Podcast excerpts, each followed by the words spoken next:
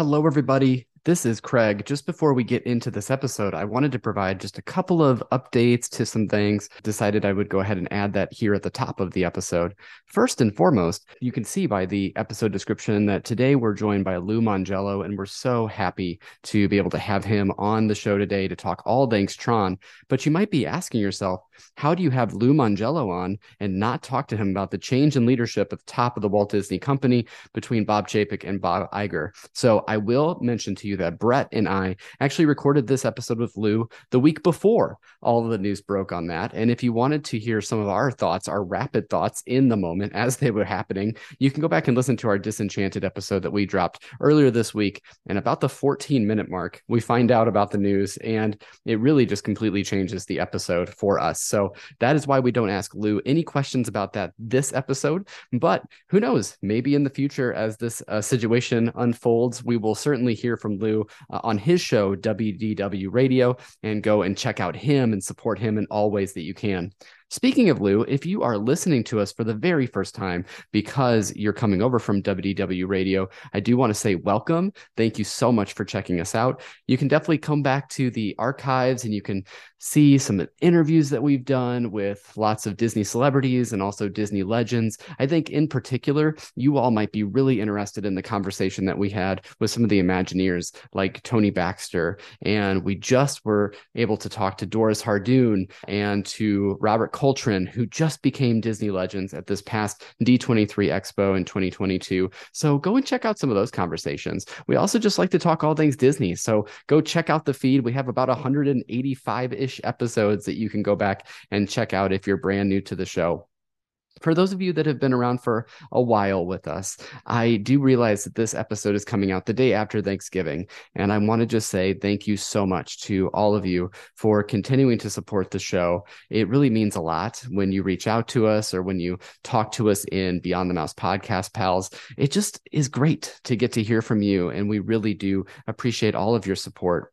We particularly appreciate the support of the people that have jumped onto our Patreon. It's so great. You know, when you start something like this, you're not sure exactly if anybody's going to jump on board, and people have. And it's been a really fun community in our private Facebook page that we have going on. We like to do updates after every episode now, and we're starting to record some special episodes for our patrons as well. So if you want to join, certainly go and check out patreon.com slash beyond the mouse. But then also wanted to give a shout out to our folks who have already jumped on, like Greg Woods at that Space Mountain tier, as well as John Castanho, and also Jonathan Gardner, who's a brand new patron at the Space Mountain t- tier. So thank you so much, Jonathan, for that. Justin Suter, our buddy from DDP today, couldn't do it without his support, really. He's also a Space Mountain supporter. Kelby Dolan, Michael Taylor, and of course the wonderful Tristan Tapscott, who's rounding out that Space Mountain tier as well. Thank you so much to all of them for the support. In the Seven Dwarfs Mine Train tier, we have Keith Carver and Maureen Stevens. And then in the Big Thunder Mountain tier, we have B. Bonner, Joel DeWitt, Judy McAvoy, and Sarah Castanho. That that family really loves us, and we are so appreciative of their support. In fact, you're going to be hearing from John in the very near future because we just recorded an episode all about Run Disney, which should come out here, if not next week, in the next couple of weeks. So I'm going to get out of the way of the episode here. It's a great conversation about Tron, but just thank you again, and thank you for this community. Thank you to Lou for joining us to this episode, and here we go. All things Tron. I only hope that we never lose sight of one thing that it was all started by a mouse. Hello, everyone out there in podcast land. This is the Beyond the Mouse podcast, the podcast for all things Disney for NPR Illinois Community Voices and for the Front Row Network. I'm here today with one of my co hosts, but then also a very special guest. So, first, my co host, Mr. Brett Rutherford. How are you? Great, thanks. Yes. it's uh, really nice to see you, buddy, and to be able to talk about Tron in particular. This also happens to be kind of your birthday month, so I know that yes, it's uh, kind of my a... birthday month. Yes. Yeah. So happy belated birthday to you at this point, but it's Thank really you. nice to get to chat with you. It's also really nice to invite back a guest that we had on right after the theme parks reopened from COVID 19 uh, to talk about why it was the best time to go and view the parks and see them with this uh, low attraction weights and to see them sort of uh, come back to life after this crazy situation that we had all been in. But of course, uh, listeners, you know him as an extremely successful podcaster with WDW Radio, but he also does so much coaching on the side as well uh, through his site, loumongello.com. I'm sure that he can talk a bit about that as well. But Lou Mongello, it's so nice to have you back on the show. Craig and Brett, thanks so much for having me back. I really appreciate it. Good to see you guys. Yes, and now Tron. I know uh, I, I I pitched this idea for this episode to you by saying I know you get a chance to talk about the attractions so much, and certainly I want to talk about Tron Light, Light Cycle. But what I love about listening to WDW Radio as well is that you also are quite the nerd when it comes to your movies and you're a product of the 80s and so i love that you bring up things like tron and black hole and all these other films that the disney company has brought to us.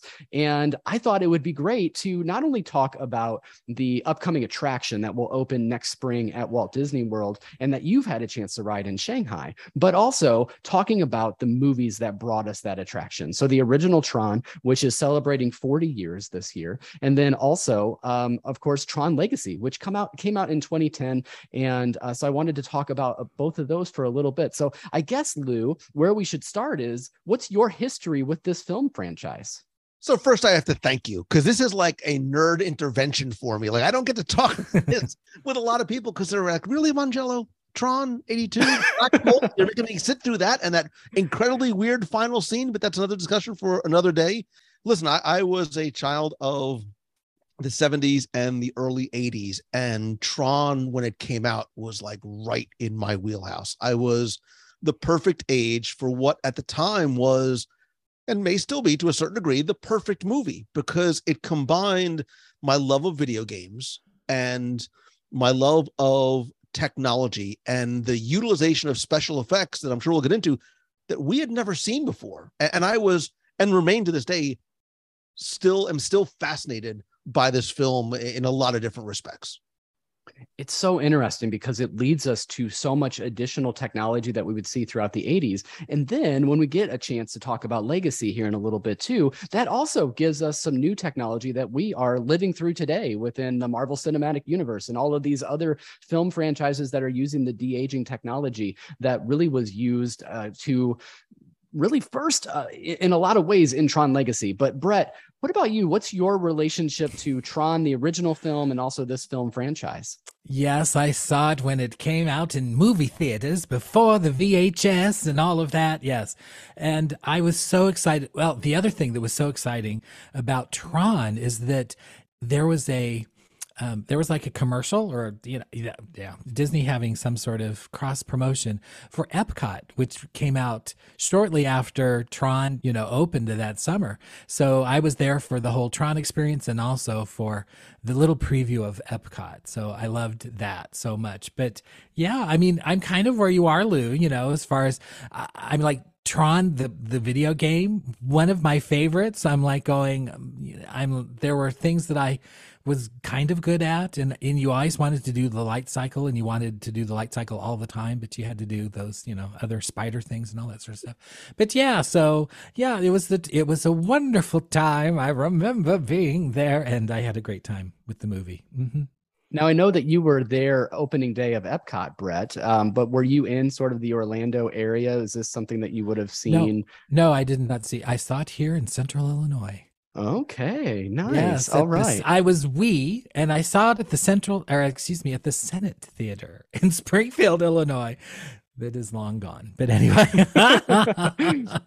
Well, that's so great. Now, I um, am probably, I'm definitely aging myself here, but uh, I was actually uh, four years not born yet uh, when Tron initially came out. I was born in 1986, but I remember that Tron is one of those uh, kind of pictures that like it, it, had it had stood the test of time because it brought about like you were saying lou this amalgamation of all these different types of technology. Video games were humongous at the time and uh, starting to really come into their own especially in that arcade space. And then you had the movies of the 80s and this script to me is perfectly an 80s script. It has like the best kind of uh, sort of innocuous villain that's out there like the big bad guy and then you get to just follow along with your heroes. And Jeff Bridges, of course, is someone that you really want to root for through the entire film as well. I would encourage listeners uh, throughout this conversation that if you've never seen Tron, it is very much available on Disney Plus. I went and watched it again the other day just to kind of recap for this episode. And it's incredible the amount of uh, effects that go into this film because I think that if some people are watching it for the first time, they may be surprised how much of the film really takes place inside of the video game and how much of it actually happens in that space. Um, because I think from an outsider's perspective, you could get away with thinking, oh, they did a couple of scenes. You know, Jeff Bridges is in there for a while and he's in the light cycle and all of this.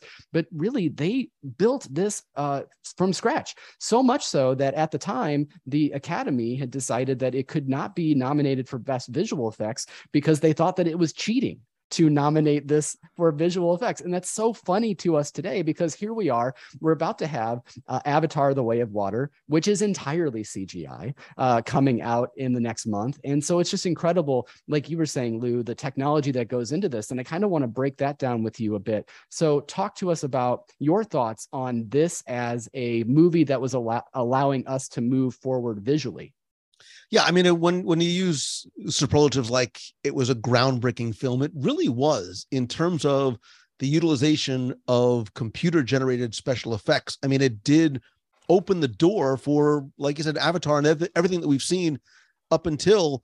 And I think I read a a, a, um, a statistic like the computers that they had used to create the special effects, which again were sort of modern for the time, had like two megabytes of internal RAM on, of it, like you know a 200 megabyte hard drive, which at the time probably seemed like I'll never use up all that memory. But when you first see it on screen, and like you, I saw it on the big screen, it was and and analogous to sort of like that Star Wars effect. And what I mean by that is, if you mm-hmm. saw Star Wars, the original, the only in episode four in 1977 on the screen. And that star destroyer came across the screen. There was a moment that you'll never forget. When you see him jeff bridges go onto the grid and you see the light cycle and you see sark and you see all the there's a moment that you sort of look and like what is it that we're watching? And and we take for granted today but even if you do go back and watch it on disney plus especially if you get to see it on a larger screen some of those graphics, I mean, still for what they are and what they were intended to be, really sort of of held up. And it was the first time we sort of entered the again, I was a video game, I was a video arcade nerd. We were able to enter into those computer generated spaces in a way we had never seen before it's just uh, remarkable to be able to be put in that kind of a, a situation and I, am trying to think about like a, a modern day equivalent and i would say that perhaps the the first avatar would um, be something that i might equate that to because i remember that real 3d technology that you're going into the theater and that became a movie where people were like you have to go see this in the theater for whatever it might be uh, from a story perspective. A lot of people you know uh, poke fun at james cameron for it being kind of like dances with wolves or Fern Gully and all that. But visually, it really created the world of Pandora in such a way that, of course, Disney Imagineers would take and run with uh, later on. But Brett, what were your thoughts on this? Well, I'm thinking kind of in a sort of cinematic history sort of way. It, when you see it, when I saw it in the in the theater, it would kind of take you back to when people saw The Wizard of Oz the first time. It was mm. so bright and colorful and different, and this was just such an interesting aesthetic. And the idea that all of this is taking place in a computer in a computer game. It, the first time that you're seeing that, it's just it's it's just stunning. And and it was so interesting in in preparing for today's interview to kind of go down the geeky rabbit hole for this because there's there are some there are some extras out there. I think there are some on the dvds which i did not get a chance to watch but i did watch some of the extras on disney plus. There was um let's see on the actual tron extras there was a a special with Steven um, Lisberger, uh, who's the the director, and he and his son were looking through some materials that he had, um, and so that was and that was where they mentioned that that he did not see or the production didn't see the actual compositing of the film they didn't know how it was going to look until halfway through the filming which is like going this is like cutting edge stuff for a first time filmmaker on and it's you know it's a disney film. So the idea of well we think it's going to work. Oh yeah it's going to. I'm sure that boosted their confidence as they continued with the shoot.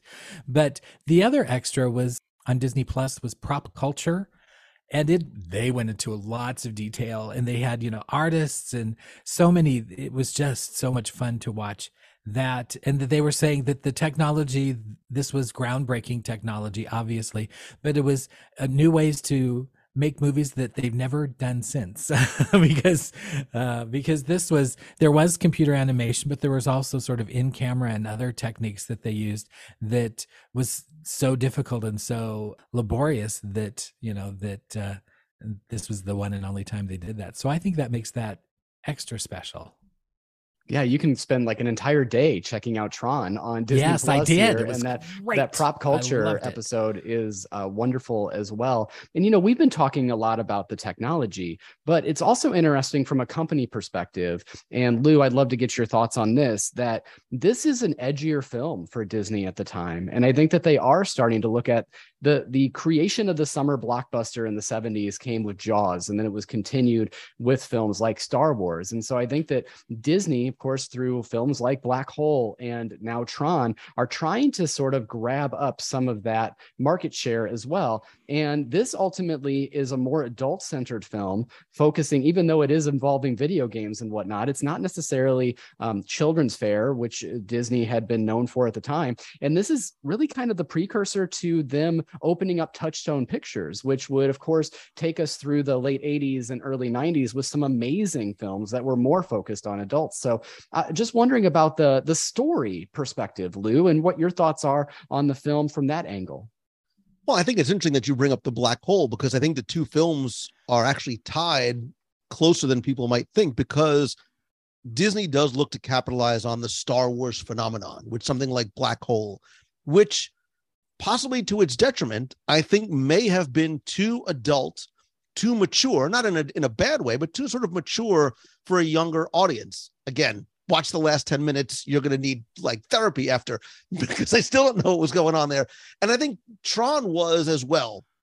While it may have appealed to kids my age who were that 12 to 14, there was a a, a maturity level, I think, to both of those films, which may have actually hurt them. Um, maybe I think Disney was trying to take too large of a step into these type of spaces, which maybe is why they didn't make another live action film for I think almost a decade because they didn't work in the box office. Like Tron's success was not in the box office. Tron's success was in the video game and the merchandising that came as a result of the Tron film, and of, of which there really was no real merchandising that came out of Black Hole. Again, for a variety of reasons. Like I had black hole, like you couldn't make the black hole figures with guns. Like Disney wouldn't allow guns for the black hole figure. So like, what are you going to have them do? Just sort of walk around and talk to each other. So, um, you know, they may have almost been victim of trying to take too big of a bite at the apple from a not from a, a storytelling perspective, but maybe in terms of who the audience is that may have it may have resonated with most and that might be a really great transition point that uh, what adult content looks like from disney's perspective in the 80s versus what it's going to look like in 2010 with tron legacy. Um, and i am glad that you know they get back to live action films because of course they make the best movie ever made in the rocketeer in the uh, early 90s right? So which is wonderful. Uh, brett is laughing because i have no to bias there, mention i have to mention the rocketeer at least a couple of times every time we talk about disney and film. But um, brett y- your thoughts on the story and then also I'd love to kind of as a wrap up to the first Tron film, mention and throw out there that if you have any particular scenes or, or, characters or anything like that that you enjoy that you wanted to mention, you certainly can. Open floor for that too, Brett. Hmm. Well, uh, I think, you know, because we were talking off camera about this a bit, and you you had a not necessarily misgivings, but just some questions about you're kind of you're talking about this as an 80s movie. Which being there, I'm like going, the 80s were wonderful. But anyway, uh I I I when I was watching it yesterday, I was thinking some films work as art and nothing else is needed. And when I was watching it this time around, you know, the visuals, I mean, the story is simplistic in some ways, but I'm like going, they're dealing with a lot, you know, a big topic here. So we need to kind of keep it pared down, maybe. And the music, everything is just such an art piece that I just enjoyed it for that. And the soundtrack is actually still playing in my head right now. So, and thank goodness mm-hmm. it isn't Black Hole. Da da da da da da da. Nothing against Black Hole, um, Lou, but that will stick with you anyway. I will yeah, behind so, the behind the podcast, Lou, I have to tell you that when I was talking to Brett about this episode, and I go, Well, we're going to have Lou on, and I know he loves the black hole. So maybe we can have him talk about that. And Brett goes, How about we talk about Tron? Oops. Sorry. Remember, love love the black hole is is contextual, right? It, it is okay. Not, you know, it is not a perfect Disney film, but you know, again, we were in that Star Wars sort of motif. Right. So the fact that, and look, I loved Vincent and Bob, like Slim Pickens, just as Bob is, is such a great um, voice yes. actor perfor- performance. But I think too, you know, what's interesting about this film is that it made us sort of think in a Matrix esque like way of thinking, like giving personalities to these bits and bytes, these invisible things that sort of lived on our computers or on our video games was such a radical way of thinking. And I think you're right about Brett about sort of putting it in terms of it almost may have been too sort of artsy for people to get. It was, it was also a little mm-hmm. confusing. I mean, it was not the most like clear cut. you didn't always understand exactly what was going on unless you were a video game nerd. Right. Yes. Well, it was, and it was also, you know, this was a time when home computers were not quite available. I, yeah, I think that, but it's kind of the themes of an omniscient computer, you know, and you know, like this malevolent computer before computers were were um, commonplace.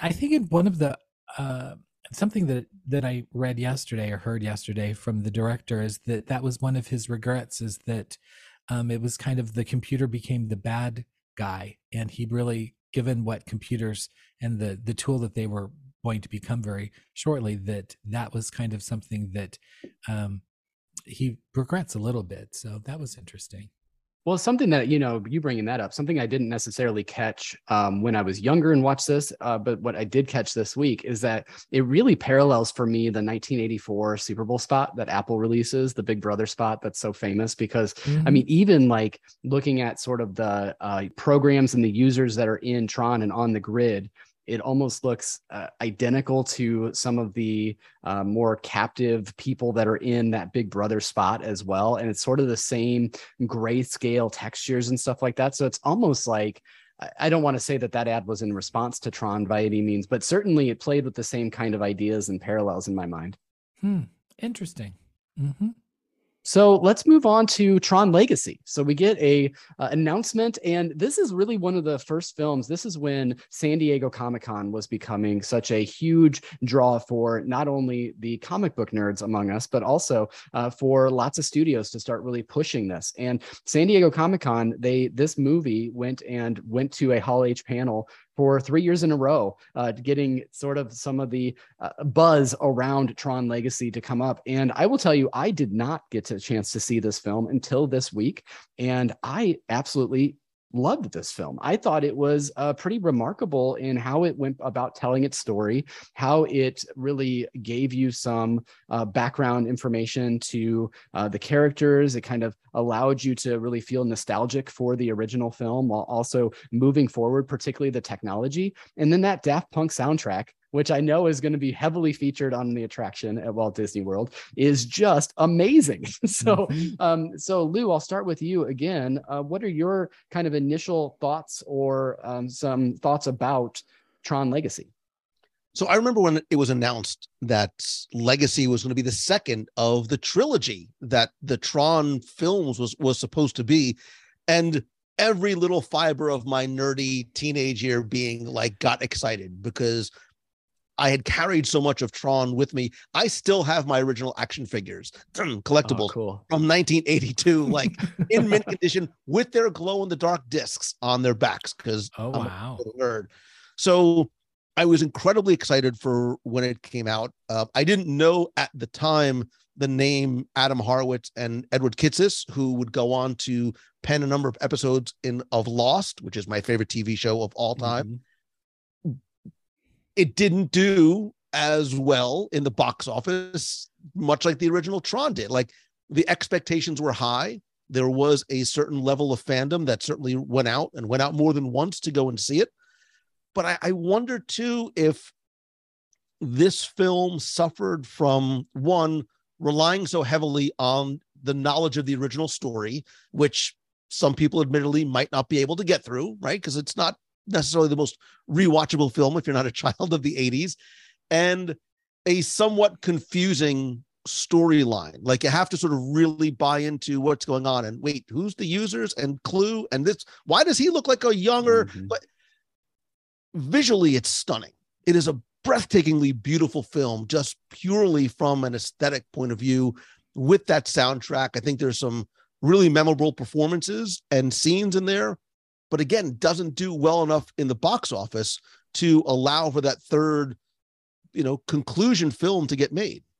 Yeah, and you're absolutely right that, you know, domestically this makes, and I'm looking this up, um, citing my source here from the numbers.com, but domestically this film brings in 172 million dollars, but that's barely scratching the that that's basically just covering the expenses of the production. And as we sort of know from following movies, what typically you do in production costs, you almost match that in marketing expenses as well. The worldwide gross for Tron Legacy comes just under 400 million dollars, and it actually does very well overseas, especially in China, which is probably why we will talk about it here in just a little bit as uh, an attraction that comes to Shanghai Disneyland as well. But I, I think it's interesting because I don't know why I would have missed this film, you know, and I think maybe I, I'm the reason. I'm the the fault that this doesn't make as much money. People like You, me who you. were well, we were so into think about 2010. We uh, Dark Knight comes out in 2008, uh, along with Iron Man, and then we really get off to the races with what will become the Marvel Cinematic Universe. And I may be off on my dates slightly here, but I believe that the original Avengers movie comes out in 2011, and so you get so much of those films leading up to it. And I think that maybe for me personally, at the time, Tron may have been too backwards looking uh, when I was trying to look forward into what would become now my my favorite film franchise and my you know all of these nerd things that were happening all around the same time. But but Brett, what about you? What was your experience with Tron Legacy? Uh, well, having loved the first, I was I could not wait until the second one.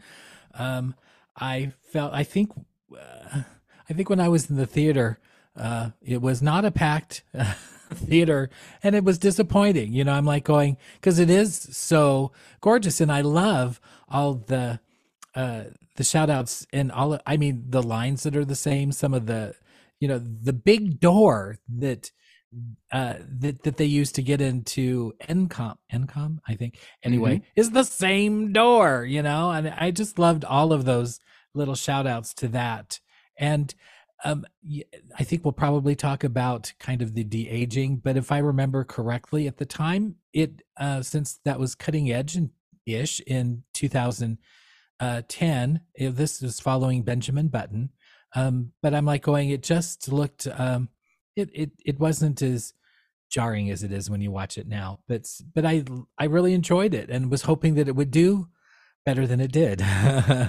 And because i was ready for a third i was ready for a fourth. I was ready come on bring it. So you know so that was uh, yeah but again you- and again rewatching this now yesterday again it's as i will say again some films work as art and it is just glorious to watch you know? Mhm. so i enjoyed it from that perspective Well, and times really I actually really liked the script out of the second one quite a bit. I, I enjoyed the story. It gave more uh, meat to the characters. Now it's a longer movie. It's it clocks in right uh, over two hours, whereas the original was really right at an hour and twenty five minutes. Probably part of that was because how much do you have to render to make this uh, movie yeah. happen?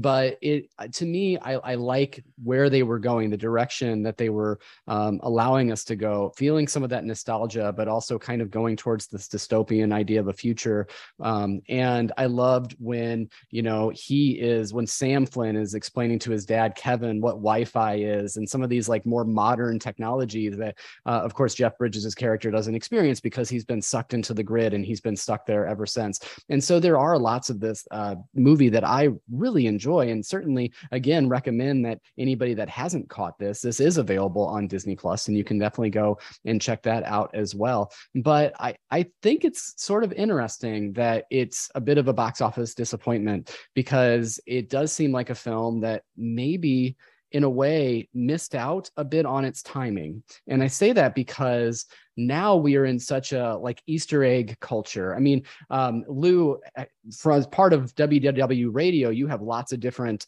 social media pages. You have the clubhouse, but you also have this great spoiler support group. And that group is basically built upon all the Easter eggs that Marvel gives us from this property or that property or Star Wars or whatever it is. But uh, what do you think about that as a premise that the, the idea that this might have been kind of a ill-timed movie potentially? Well, I think that's what the the idea was. I think what what what Kitsis and Horowitz wanted to do was was sort of pay homage to the first film, expand the storyline and expand the world that that was living in. And they said, look, we want to create an entirely new mythology for new fans. This is sort of laying the groundwork for not as just what is going to be another film, but I, don't know if we're going to talk about Tron Uprising, right? The animated series, you know, theme park attractions, video games. Like this was supposed to sort of being opening the door for much more than just the retelling of the, you know, Kevin Flynn and, and his son's storyline. Um, I think the timing of when it came out is difficult, being so distant from the first film. There, there's there's an inherent disconnect. And if you didn't grow up with that film, this is a tough sort of jumping into point because some things might not only be confusing, but it's also a dark, I mean, not just visually dark, but it's a relatively dark film. Like it's not a really like big uplifting, like, you know, you're right. type of movie. So you have to sort of buy into this idea of of wanting to explore that mythology, which I did. I was all in for a third film and and who knows? Maybe um, maybe that you know that that good idea is is not necessarily dead going forward. Well, and I think that really depends on how popular this attraction becomes. And certainly I want to talk about that here in a minute. But the idea is that if people start to come to Tomorrowland in the Magic Kingdom and they have this IP there, then I think one of the best ways to help continue to promote that IP is potentially through uh, maybe finishing up this uh, trilogy as well. But uh, Brett brings up the idea of de aging. And someone that hadn't seen this before, initially, they do this long shot of Jeff Bridges' character before he goes into the grid. It's supposed to be sort of uh, after the first film. His uh, Sam is now like 10 years old, and this is where his father gets essentially sucked into the grid and stays there. And I think that from my perspective, I was understandable that the de aging was going to look rough. But it was almost because they did such a, a long shot of it that it almost made it seem worse to me uh, in like 2022 glasses. That being said, at the time in 2010, this would have been uh, pretty remarkable to be able to see. Brett just mentioned Benjamin Button. We see it in that um, to somewhat mixed results. And then same here, but they're progressing to a point where now de aging technology is uh, pretty remarkable in what it's able to do. I mean, we saw the scene of Michael Douglas in Ant Man and the Wasp. And I mean, you see all these different um, times that it's been utilized tony stark robert downey jr when he's on stage with his younger self. So there's now we get to see that technology more freely and it uh, is being utilized so much better because we have the technology behind it. But this was really a remarkable feat to put so much of this de-aging into one movie. And even still to this day you don't get movies where one of the main characters or the main villain is de-aged because it's costs so much money to do it Yeah. and also they're worried about that whole uncanny valley so lou we talked about the visual effects of the first but maybe talk a bit about the visual effects of the second here too So maybe I was just a, a kid slash guy that was so excited to see Tron on screen again. When I saw that first image of the de-age Jeff Bridges, I was like, "Oh my god, that's awesome!" Not that I was just looking at all the cool stuff that was on the his shelf. sure. on his, I'm like, I had that, and I had that. I saw Yes. here. Yeah. But I was like, wow, that's remarkable. And and yes, later on in the film, there are some, but remember when the movie, like, remember when it came out? Again, we're looking at it with 2022 hmm lens where we can do de-aging on our phone, right? We can sort of Yep. pretend to be want- that we want on our phone and change our voices. But in 2010, we hadn't really seen anything like that before. And we instantly had the connective tissue to the earlier film, right? It brought us back. We saw the little old light cycle up on the shelf.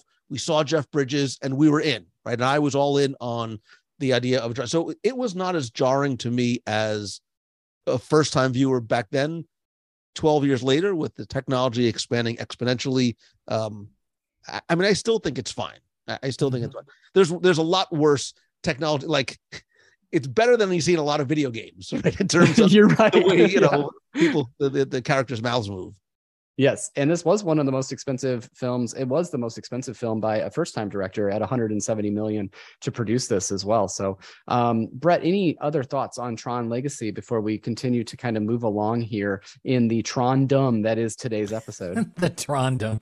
Oh my gosh, is that like the Thunder Zone? I don't know. It's the Trondom.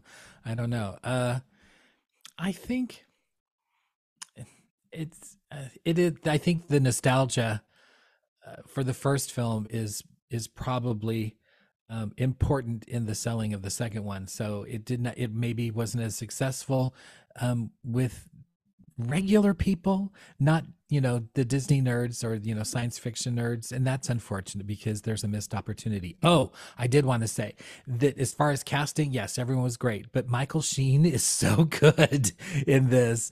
Yeah, I'm like going, yeah, uh, I I just enjoyed that. I mean. And apparently, I did a little IMDb research, and that apparently he was a huge fan of the first film, and that he was his agents didn't want him to like you know because he basically do it for free, I guess. So, but I'm like going, it's good to know that that he was a big fan of the first one and got to be in this because he's really good, even though he's you know. Anyway, I question his morals here in this film. i think david uh, warner in the first film was was really really good Oh, as sure, yeah. Dillinger and sark um, Yeah. I, I also loved cindy morgan but for completely different Yes, reasons completely different reasons. Yeah. That's so great. Wait, Now, so um, Cindy Morgan ahead. as Yori or Olivia Wilde as Quorra, which was sort of the the better oh man, female ca- counterpart. yeah, I don't know. Mm. And Well, from now we know. Uh, now we know personal or aesthetic Wilde sense or as lots a of, uh, character. yeah, yeah. Oh, I, I love wanna- them both, but Olivia, I don't know. Ms. Olivia is pretty, you know. She was good. I, spectacular. I liked her. I, I liked Yeah. her in that role. There was something like smart and sassy about her. Yeah. And, and yeah, I, I liked and I, Yeah. I really wanted to see where that character would go in future films um alongside um Sam. Yep. Yes, absolutely. Now you mentioned something, Lou, that I was able to kind of see that it was part of Tron, um, but not necessarily something that I have actually had a chance to really check out. But going in and doing the research on this, this cast for this Disney XD series that lasted one season, Tron Uprising, is incredible. I mean, not only like you got the leads like Elijah Wood, um, but you've got you know people from Mandy Moore to uh, Paul Reubens is in this, David Arquette, Paul Scheer, Donald Faison. I mean, like this is an incredible. I'm gonna go watch this tonight, Lou. Need to check this out. But did you uh, did you follow along with Tron Uprising? So I didn't, and I regret, and I'm going to go back. I keep telling my son that, like, we need to go back. We need to watch this again because he's 17 now and we can enjoy these things together differently. And he's like, Dad, remember what happened last time we tried to watch them? Like, I know, like, I need to, because I'm in this sort of Tron mode now, like seeing the construction of uh, of the attraction, hopefully coming to fruition soon.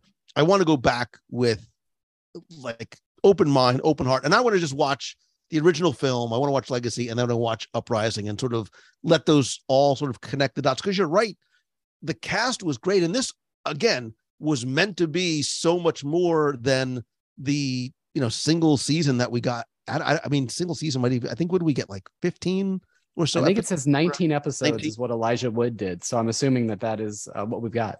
Yeah. It's just uh, incredible, right? I mean, uh, that uh, this cast is together, and so well, I I need to go back and check this out before uh, Light Cycle opens and be able to get it um, and and see what where they would have taken the story from here for sure. I like that you also said that you have to go back because you're such a Lost fan, right? So you're you're over there. You're like the Jack meme with your son. We've got to go back. We got to go go back. So uh, this is all great. But you mentioned Tron Tron Light Cycle, which will be coming to Walt Disney World soon, and has already. It was an opening day attraction at Shanghai Disneyland, and so I want to get your thoughts on. First of all, you're the only person on this call who has written Tron Light Cycle. It might have been on a different continent, but uh, also the anticipation that we're going to have coming into Tomorrowland at Walt Disney World. So first, let's start with Shanghai Disneyland and kind of your experience on this attraction. 1982. I am a 14 year old kid who's watched Tron over and over again. Bought the my dad bought the the VHS tape, and all any of us wanted to do was ride a light cycle. We mm-hmm. pretended, and by we I mean me. Don't laugh at me. I pretended around my house. I pretended on my bicycle. I pretended all the time. Like that's all I ever wanted to do was ride a light cycle. A couple of years ago, when I hosted a, a group ABD to Shanghai, I wanted to see the country, which is spectacular, and the Great Wall of China. But man, in the back of my mind, like I couldn't wait to ride Tron because it is the ultimate realization of that childhood desire, much like Galaxy's Edge is, right? Of ri- piloting the Falcon.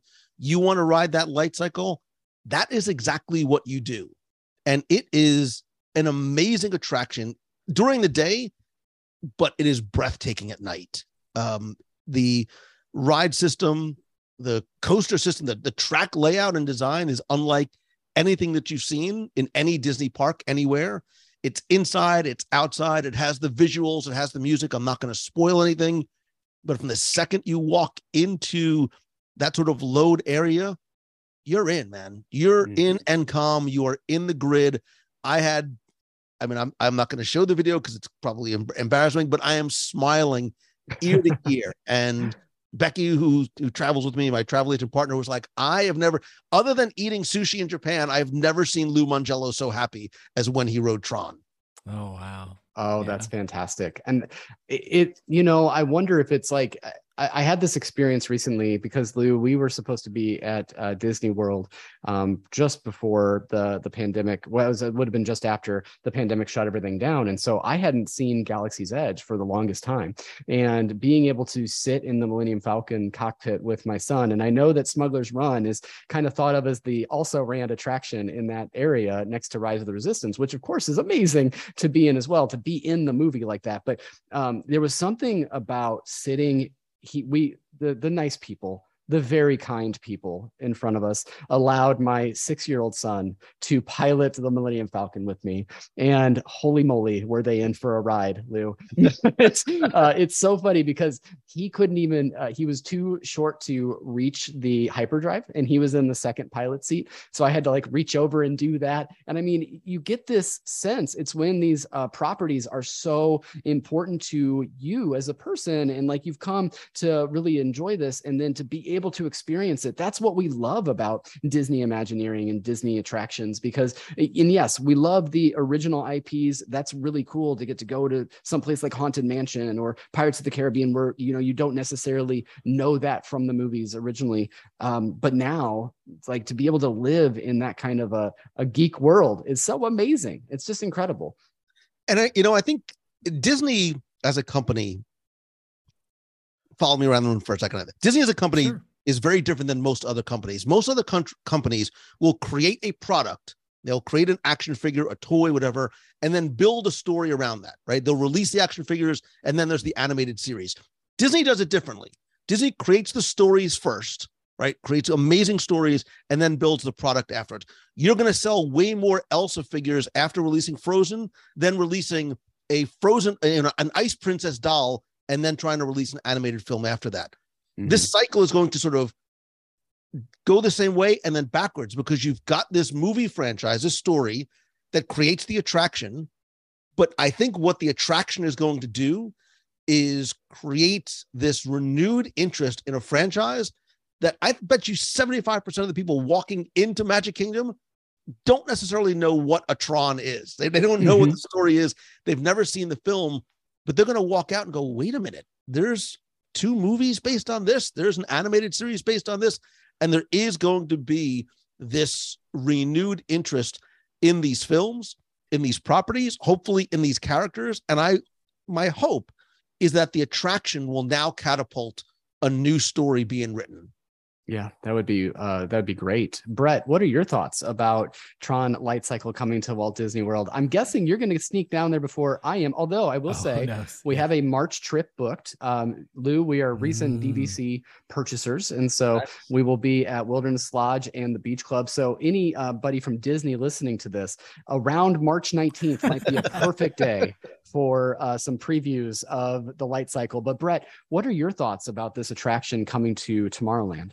Well, I'd be very excited if you get to write it before me, Craig, because it's about time. You know, I I, I want, I, you know, I was late to the Disney Cruise Line experience, and well, not that you lauded that over me or anything like that, certainly, but um, you know, and and and as and try as you might to convince me that I, you know, rub Disneyland that you haven't been in that. Well, anyway, that's just a tragedy. But anyway, in this instance, I really hope that you do get to go this, go on this before me. Um, I'm like going, uh, yeah, I'm like going, I, uh, Lou, I've got to ask you, is it a smooth roller coaster? You know, I'm like, It like, is. is It it, is. is it not as wild and crazy on, uh, one's system as, uh, as, as, uh, Cosmic Rewind? Cosmic Rewind? Yes. Cause Yeah. I'm like, going, No, oh it- it's gosh. different. Yeah, it's completely different. Good. Uh, okay. So yeah. I so yeah. So my my hesitation, uh, you know, I'll be going on it once anyway to make to see it, and hopefully more than that. But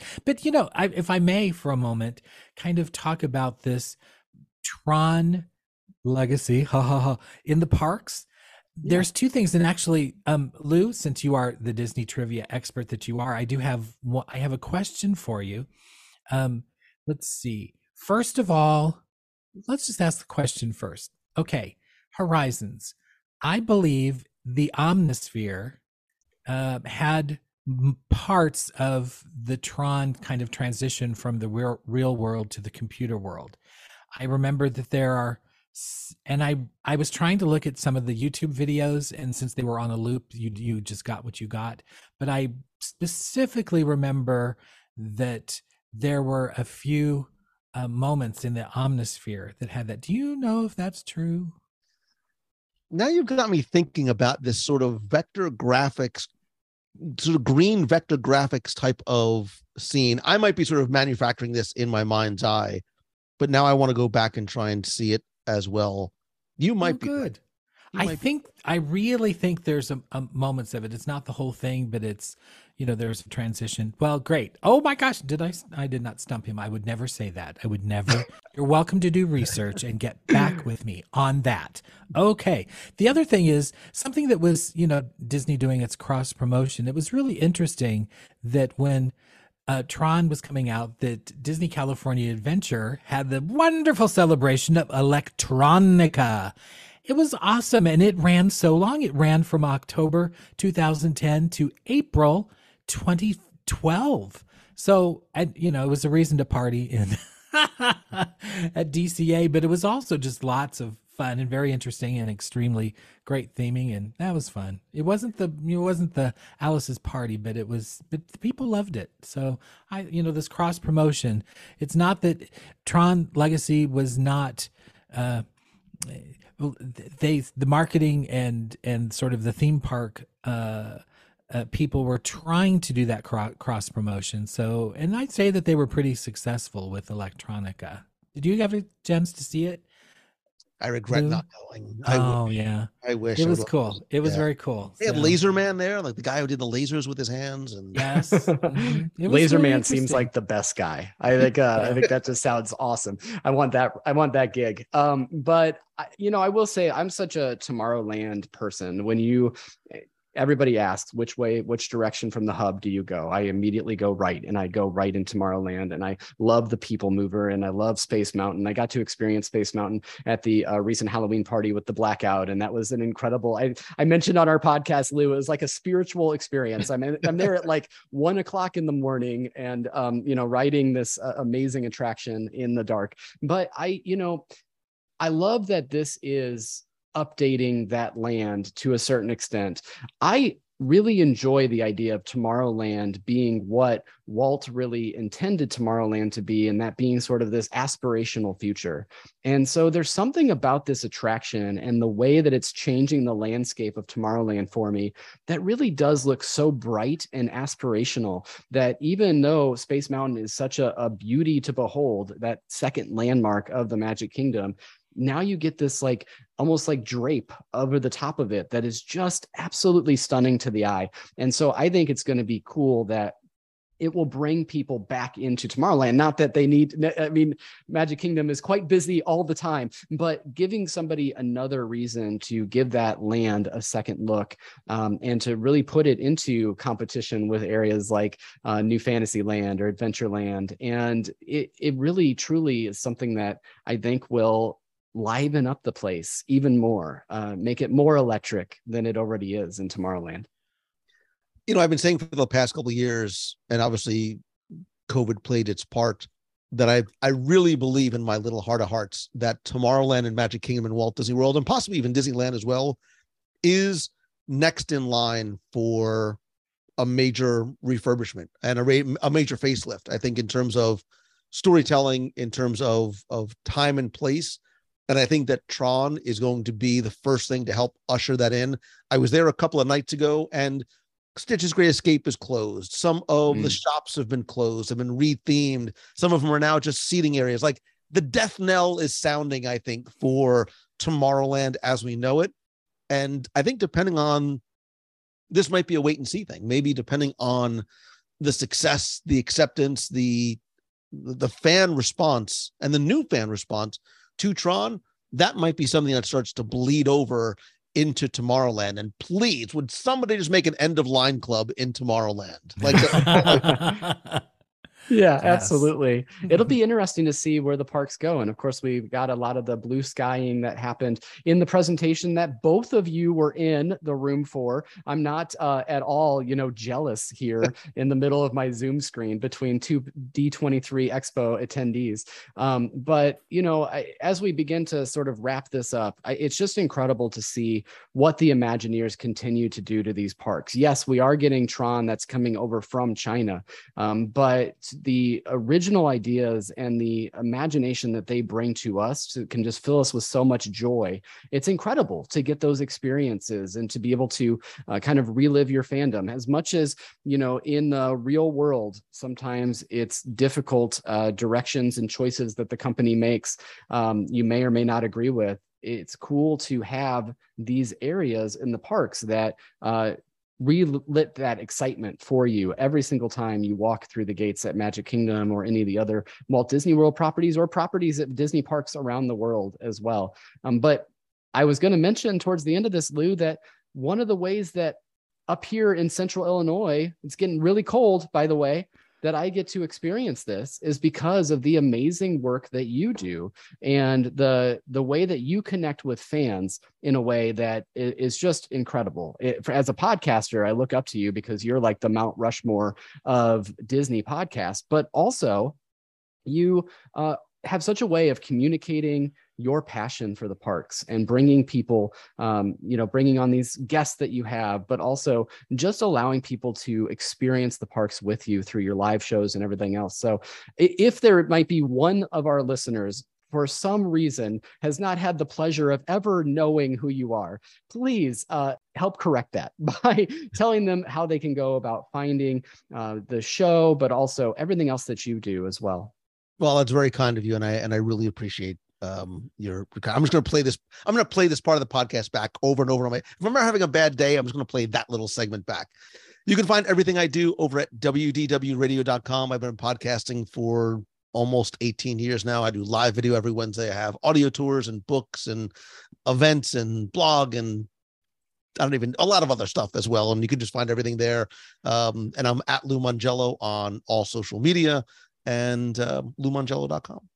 And, uh, you know, I think we gave you all of our rapid fire questions last time that you were here, but any updates to favorite snacks or favorite restaurants here? You told us the Boathouse uh, before. I still have not been. I'm sorry. I will. I promise. You Come down. it's down. so hard to go to Disney. Me and you, brother. We got. We'll make this I happen. know. Right. Like I'm always like, I, I'm only in the parks. I'm one of those guys, Lou, that's like, I'm in the parks for this amount of seconds in a year. I need to, I can't go to Disney Springs during this. So I need to It's a change that research mindset. trip. You need to get research trip into your vocabulary. All right. Ah, But anything you trip. recommend, uh, other uh, either restaurants or snacks that you have that are kind of new that you'd like to recommend to our listeners? So keeping Boathouse out of the equation, I think Takumi-Tei in the Japan Pavilion is an is the overlooked treasure of Walt Disney World. I will dare I say, dare, dare. Takumi-Tei is the overall best dining experience in Walt Disney World, possibly in the domestic theme parks. Oh, nice. Wow. That is great. That is I'm, great. I'm obviously partial to Japanese food too, so That's yes, cool. that's uh, that's wonderful.